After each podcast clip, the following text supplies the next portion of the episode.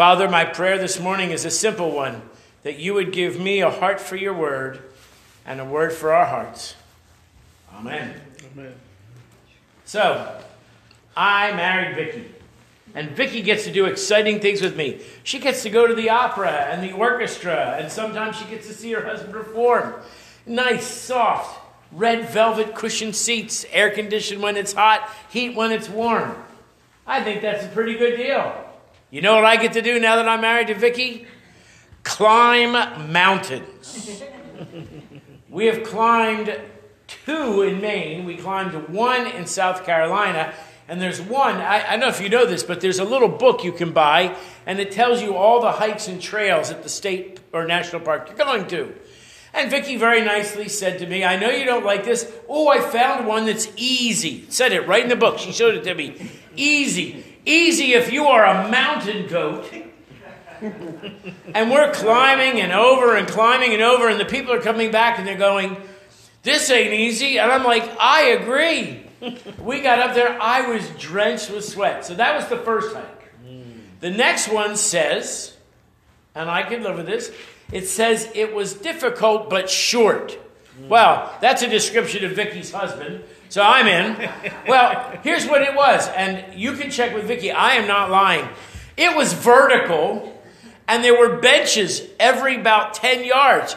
And you would get up and you'd, oh, 10 yards, and you'd sit down and you, and then we would all get up and we would all go up another 10 yards to the next bench. Now, at the top, it got a little flat, and there was an observation on the tower on the top of the mountain. And we climbed that. It was a beautiful view. Okay, I say, I love Vicky. Then we went to Maine. And we climbed one called the Beehive. Now, Vicky and her, young family members went up the front, and there's iron rungs in the in the mm. rock, and you got to. And we went again. The book said, easy, easier, and it said some scrabbling. That's what I'd like to know. So we're going up the trail, and it's rocky and up and down, and up and down, and then we come to this wall of boulders. Oh, and it's about 30 feet up. And you have to climb up the wall of boulders to get to the next part of the trail. I'm like, what idiot did this? Yeah.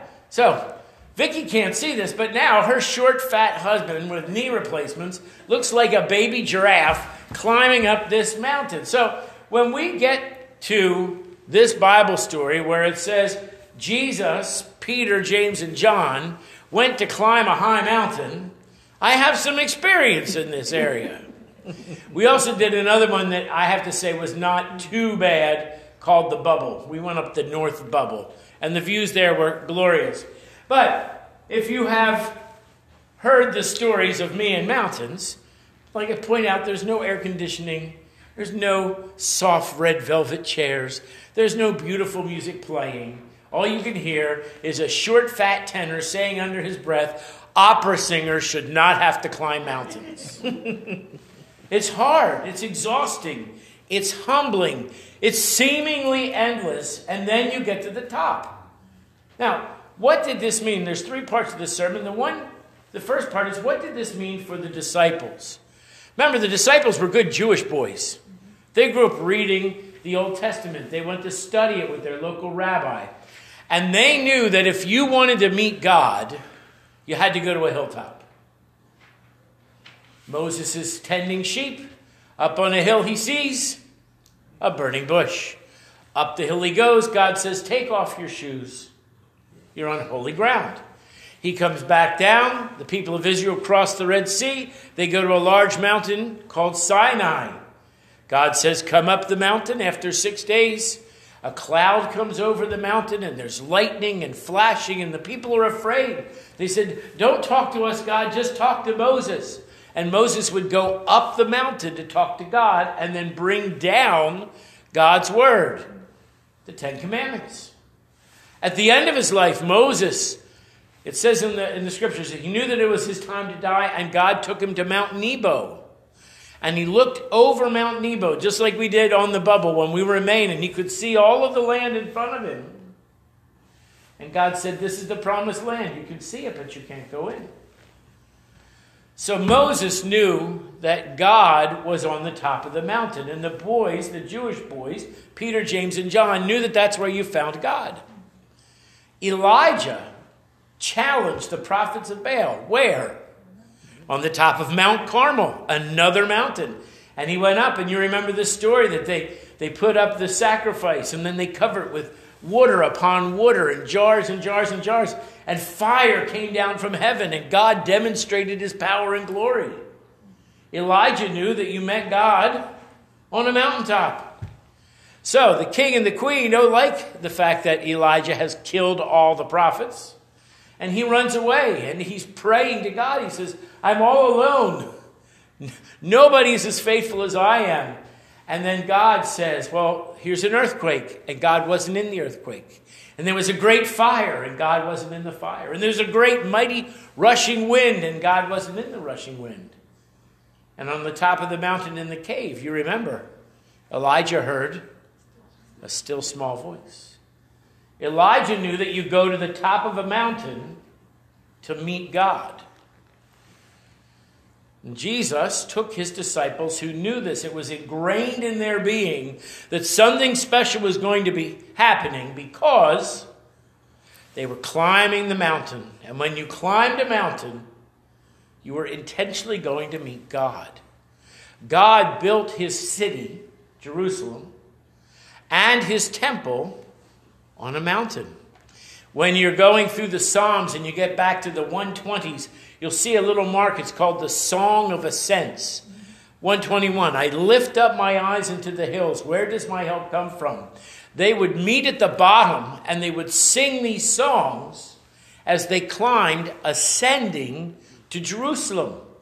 These men knew that you climbed a mountain, a hilltop, to meet God. And while they met God there, they met the two other people that knew about mountains. So, Peter is a little overwhelmed, and we're not going to pick on Peter. I've heard sermons that picked on Peter. Peter says, Let's build three houses and we can live here, and everybody can come up and see Moses and Elijah and Jesus the way they ought to be, transfigured. Now, we talked about this Thursday night. Do you know how Pitman got to be a town? It was a camp meeting. The, the, preachers used to put a big tent in Pitman when it wasn't a town, and the people would come and put their tents around in the late 1800s, and the preachers would come and they would preach the word of God, and lives would be changed. And they said, This is holy ground. Let's build something here. And they, they would build a church and houses around it. Pitman was a, a camp meeting, a place where people went to the metaphorical hilltop to meet God. Malaga Camp Malaga, this Methodist Summer Youth Assembly down in Malaga, was a camp meeting. South Seaville was a camp meeting. Delanco was a camp meeting. We would find these places, just like Peter said, and let's build a house here because we know God is here. Well, we know that God is everywhere. And sometimes you have to leave the mountain. So you have to climb the mountain. I'm sorry, you do.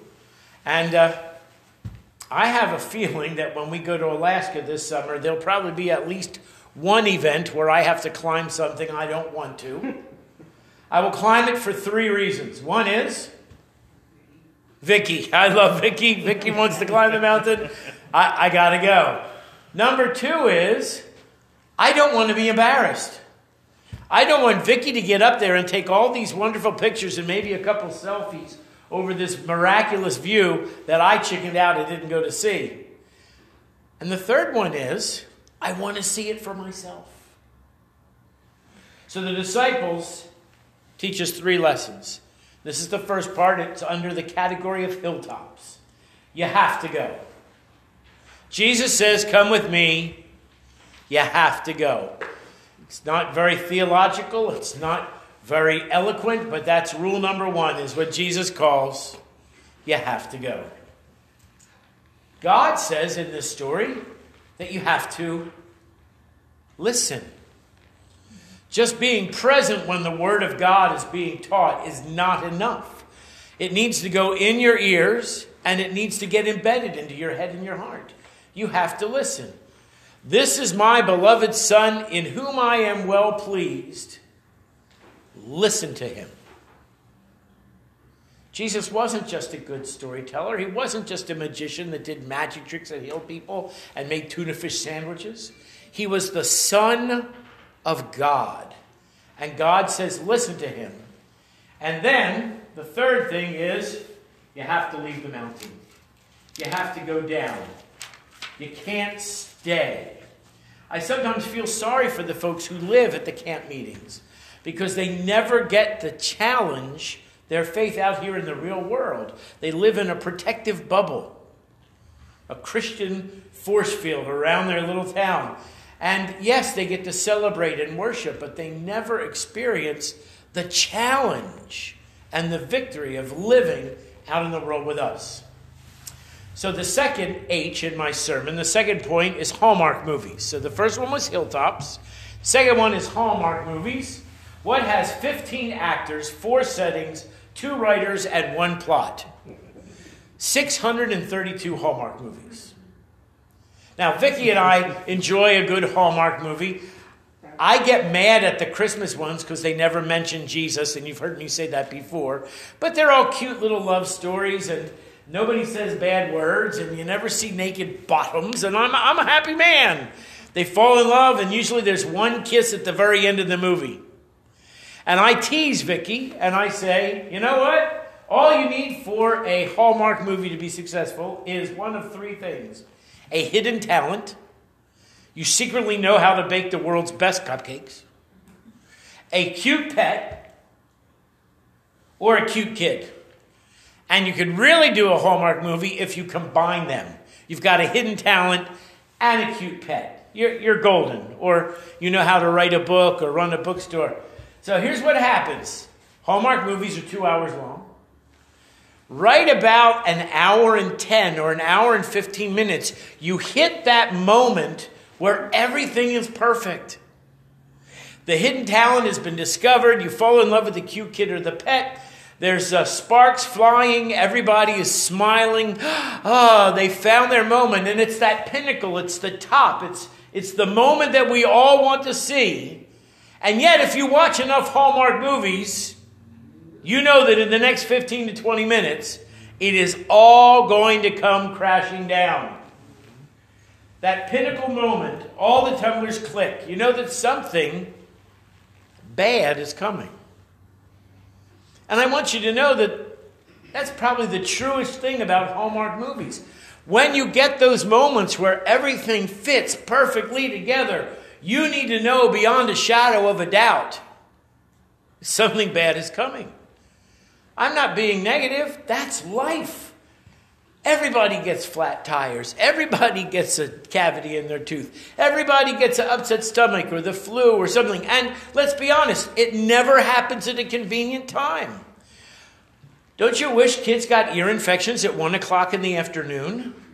My kids never got ear infections at 1 in the afternoon. It was always 1.30, 2 o'clock in the middle of the night, and the kid wakes up screaming, holding their ear, and you got to go to the ER for amoxicillin.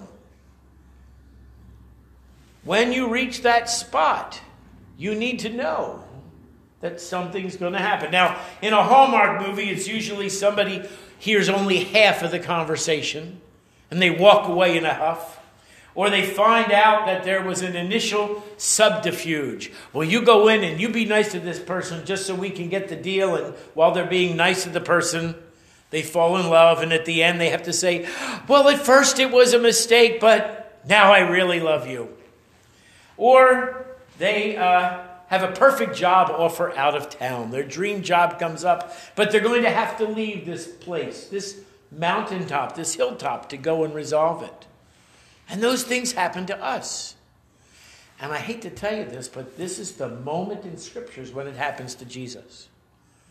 Because it says in the other gospels that this is the moment that he turned his head towards Jerusalem.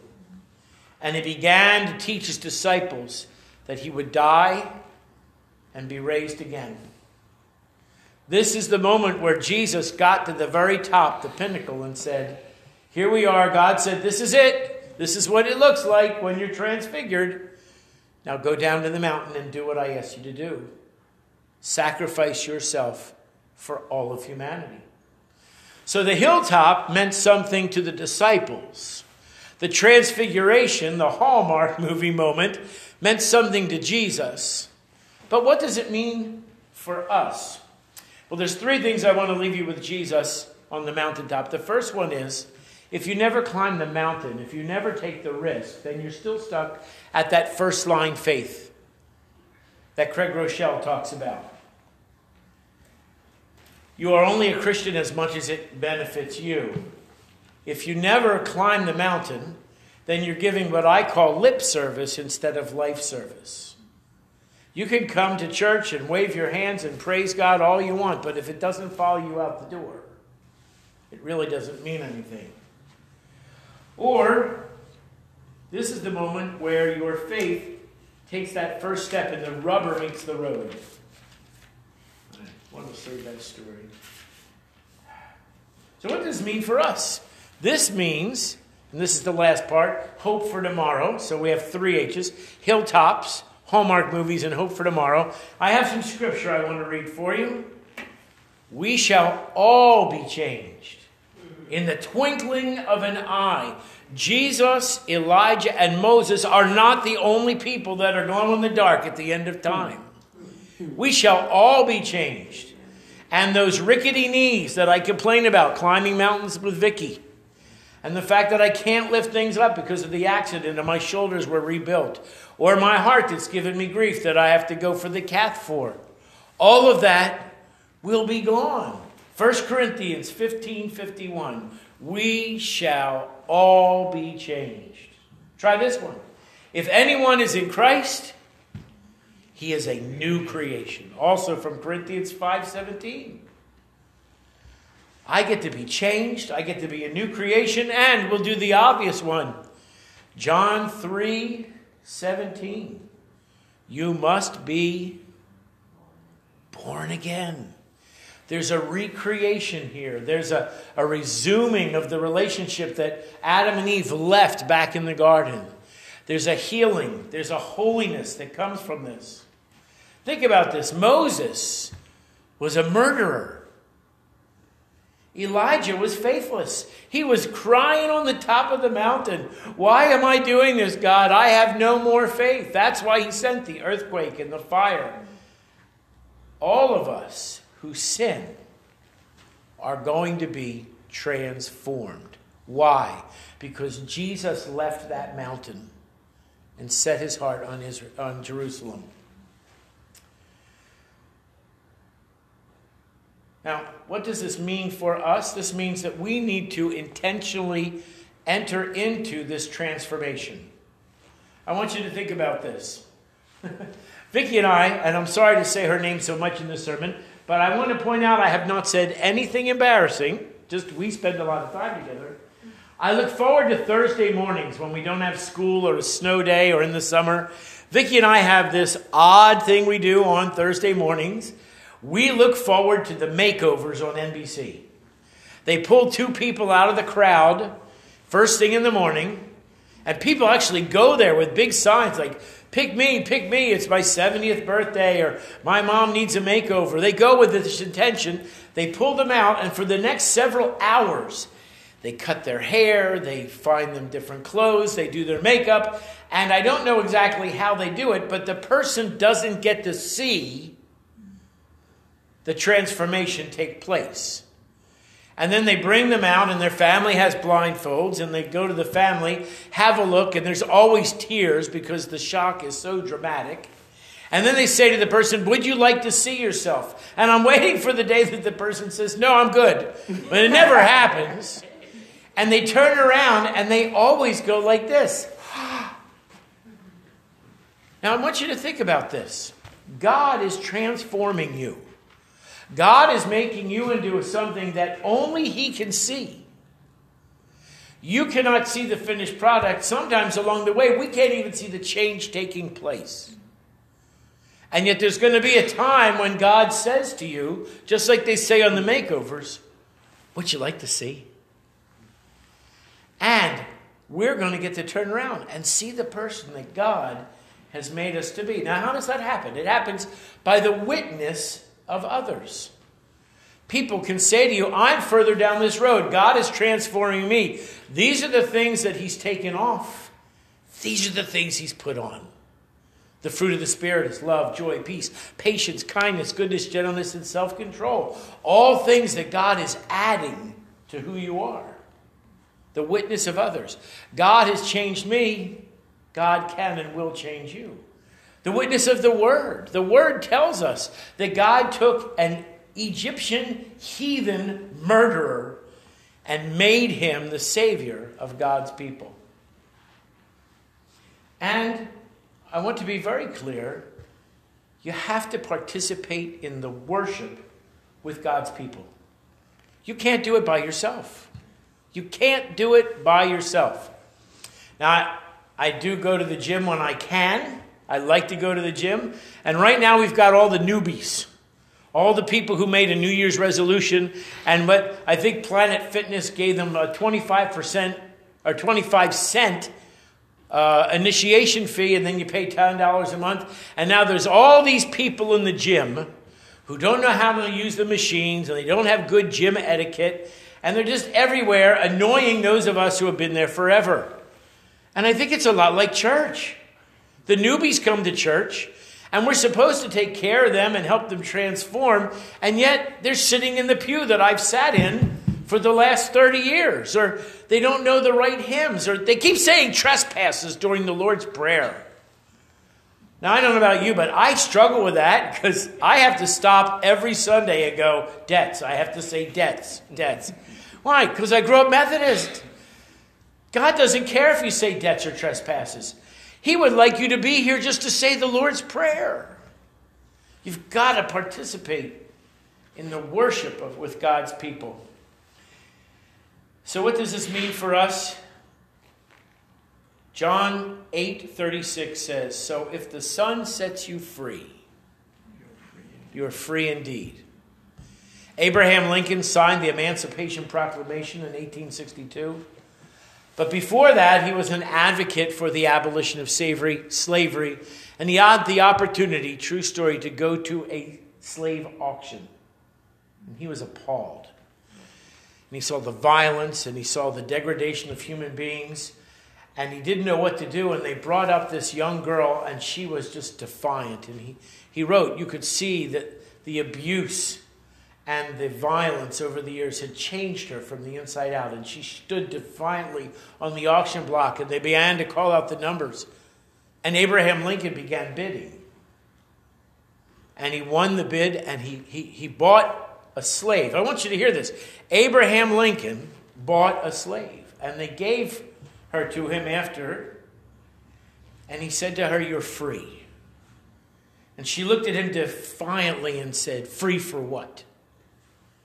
And he said to her, You're free to do anything you want to do, free to go anywhere you want to go.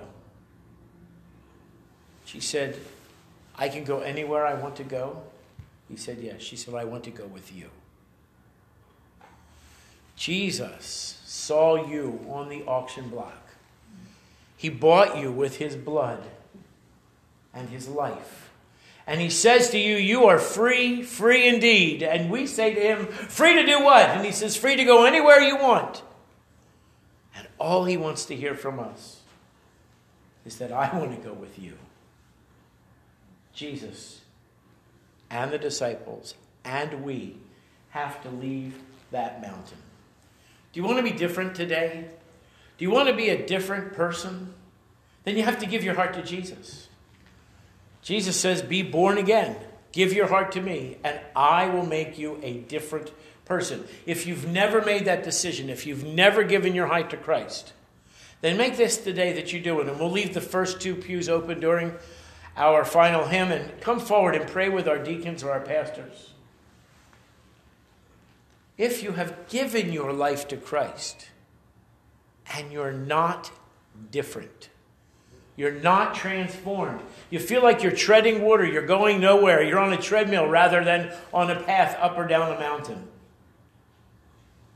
Then this is the day that you need to pray with our deacons and our elders and talk to God and say, God, Change me. Make me the person you would have me be. And finally, if you have been changed, if you are further down that road than some other people, and you have a vision, a call, a passion on your heart to share that transforming love of God with others, then come forward and let us help you find God's plan for growth and change. Let us help plant you in a ministry that fulfills that call. Amen.